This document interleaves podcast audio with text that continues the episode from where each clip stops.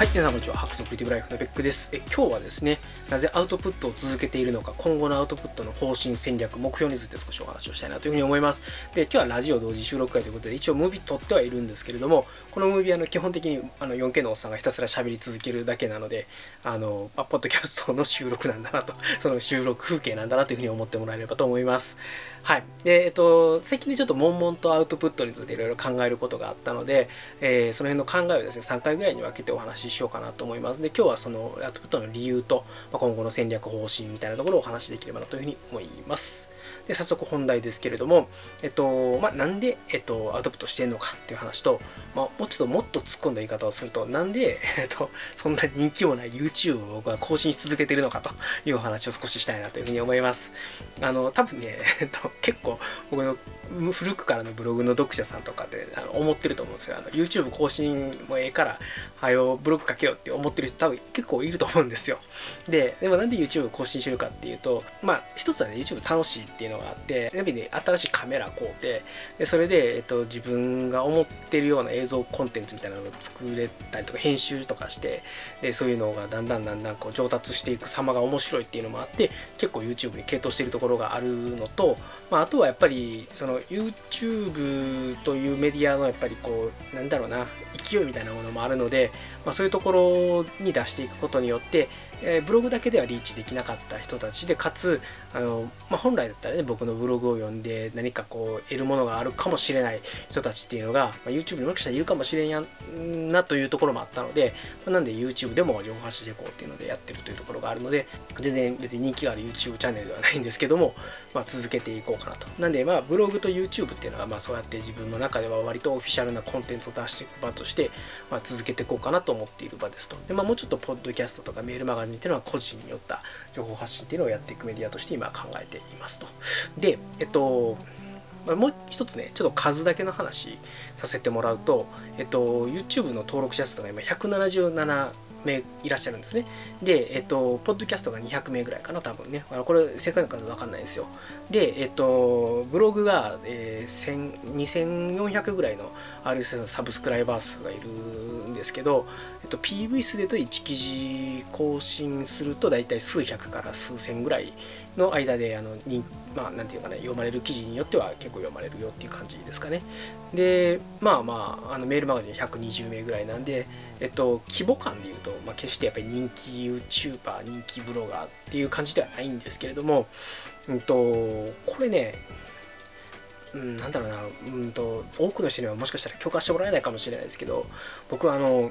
もともとあの1998年からインターネットやっていてでそうすると昔インターネットでホームページを更新してもですねほぼ誰にも見られないんですよね。で、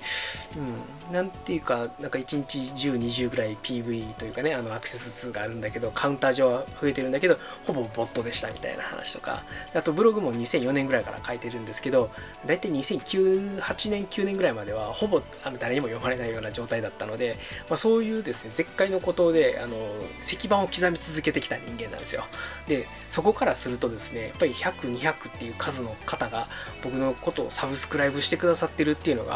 がいまだにね非常に今でも信じられないというか非常に嬉しいことやなというところがあってでかつそれを出しました。で何らか反応がもらえるんですよね。でそういう状態であるというのは非常に幸せなことだなというのをやっぱ思っているので、うん、やっぱりそういう絶海のことで石板刻み続けてきた系人間にとってはあのもう十分すぎる、はい、状態かなというふうに思います。なので僕はあの非常に楽しみながら情報発信を続けているというところがあります。まあ、これはあの僕の中ではライフワークの位置づけなんで、あのビジネスで考えたらね、当然あの全然何かしらペイができるような形にはなってないんですけど、まあ、それでも、うんと、まあ、更新したら面白かったっていうの反応くれたりする人もいるので、まあ、それはそれでやっててよかったなっていうところもあるので、まあ、今後も続けていきたいなというふうに思っています。で、えっとまあ、せっかくね情報発信をするんだったらですよ。えー、っと面白いと思われたいわけですね。で、えっと、人気が出てほしいとか多くの人に見られたいとはまた違うんですね。あの僕のチャンネルを見てくれた人がたまたま何かしらの情報を受け取ってくれた人がおもろいやんって思ってもらえるコンテンツを出していきたいんですね。であのブログってやっぱり長いことやってるんでこういう記事を書けばきっと受けるみたいなのってあるある程度こう何て言うかな当たりがついてるんですよ。でもポッドキャストとか YouTube ってまだ自分の中で新しいんで、えっと、どういう風なものを出していけばあの共感してもらえるのかみたいなのがわからないのでとりあえず最低限やってることは出す時には大体練り込むし結構 YouTube とかも15分の動画を撮るのになんか23時間ぐらい何回も何回もリテイクしながら撮ったりしているので、まあ、そういうですね結構時間はかけてですね自分の中で最低限これだったら面白いと思ってもらえるんじゃないかっていう動画とか音声コンテンツを上げるっていうのはやっぱりそこはかなり注意してやってる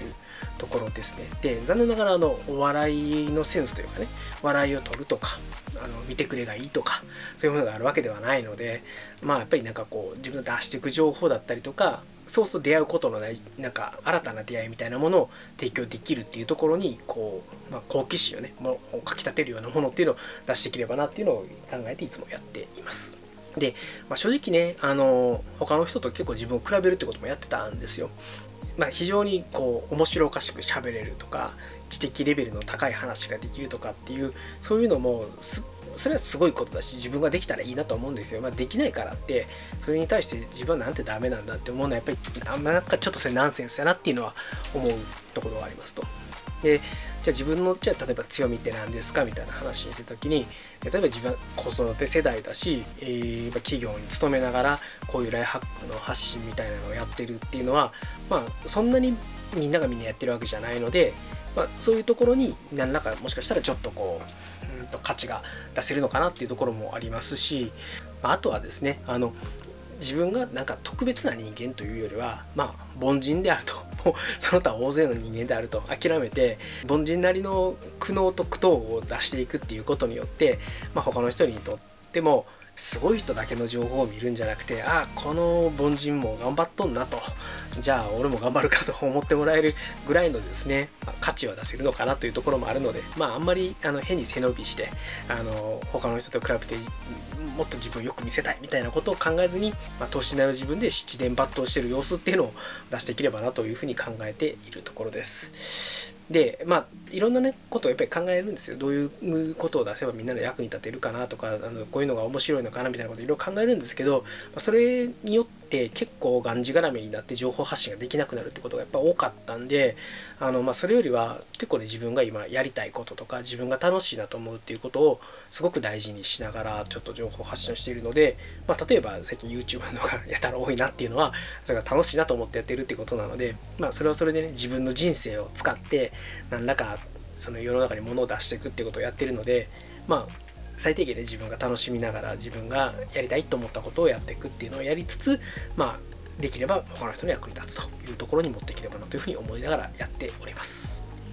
はい、今後の方針ですけれどもあの今はですね結構 YouTube を投稿するのが楽しくなっちゃってるところがあるのでなんかそうやってこうモチベーション高くやってるの無理にねあの抑え込んでブログを書くとかっていうのをやんなくてもいいかなって思ってるので例えばレビュー動画を上げて、えそれをレビュー記事にまとめていくとかそれからあの、まあ、できてないですけど、えプレゼンとかね、えーと、画面操作とかを含めてライフハック系の情報を動画で出していってそれを体系立ててまとめていくのにブログを使うっていう方針がいいかなと思ってるので、ま、やっぱりその時々でね自分が一番楽しみながらできるコンテンツをベースにして最後ブログに戻していくっていうことだけちょっと意識的にやろうかなというふうに思っています。なんで、まあ、ちょっとまずね、動画を作っていくにしても、ちょっと最近かなりですね、あの、レビュー系の動画ばっかりになっちゃってるので、ライハック系のですね、プレゼン、あるいは画面操作系の動画っていうのを増やしていこうかなというふうに思っています。で、それからですね、えっ、と、メディアの使い分けもちょっといろいろ考えておりまして、えー、YouTube とブログってやっぱり僕のこと知らない人が見る可能性のあるメディアなので、コンテンツがハイコンテクストにならないようにだけ注意しようかなっていうのは今思ってやっています。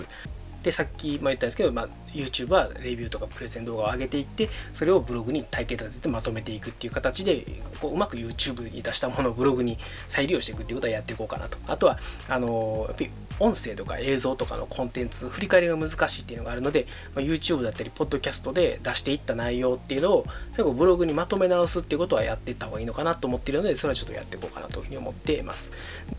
対して、えっと、ポッドキャストとかメールマガジンっていうのは超個人的なメディアでやっていこうかなと思ってます。まあ、特に、えっと、メルマガに関してはもう超個人メディアだと思っているので、あの、もう本当にね情報提供価値とかが無視して自分がなんかその時に思ったこととか 感じたこととかっていうのを中心にどんどん出していくっていうのはメールマガでやっていって逆に言うとそういうものはもう YouTube ブログには出さないでまあポッドキャストは若干そういうものが出てくる可能性はあるんですけど、まあ、それでもやっぱりポッドキャストというコンテンツを聞いてくれた人たちにとってあ面白かったなと思ってもらえるようなあのコンテンツ作りは意識する。なんかメルマガはそういう面白いなとか情報提供価値だとかっていうのは全然気にせずに僕が何かをだだ流しにする時に Twitter の次ぐらいにだだ流しになるのがメルマガですよっていうぐらいで、えっと、情報提供価値を持っている人はポッドキャストなり YouTube なりブログなりを見てくださいでその中でも YouTube とブログは割とオフィシャルめポッドキャストはちょっとコンテキスト高めの情報を出していきますよっていう感じで、まあ、使って分けていこうかなというふうに考えています。はい、ということで今回はですね、えー、アウトプットでいろいろ悶々と考えていることシリーズの第1弾ということでアウトプットなぜ続けるのか今後のアウトプットの方針や戦略目標についてみたいなことをお話をしました、まあ、あんまりだから話目標とかの話はしてないですけども、まあ、こんな感じでやっていこうかなと思うようなところをお話をさせていただきました。次は多分アウトプットのスタンス的なお話をまあ、今日もちょっと話しちゃったんですけどね、えっと、次回はもうちょっと尖ったスタンス的なお話をしようかなと思います。ということで、最後までお聴きいただきましてありがとうございました。それでは皆様、さようなら。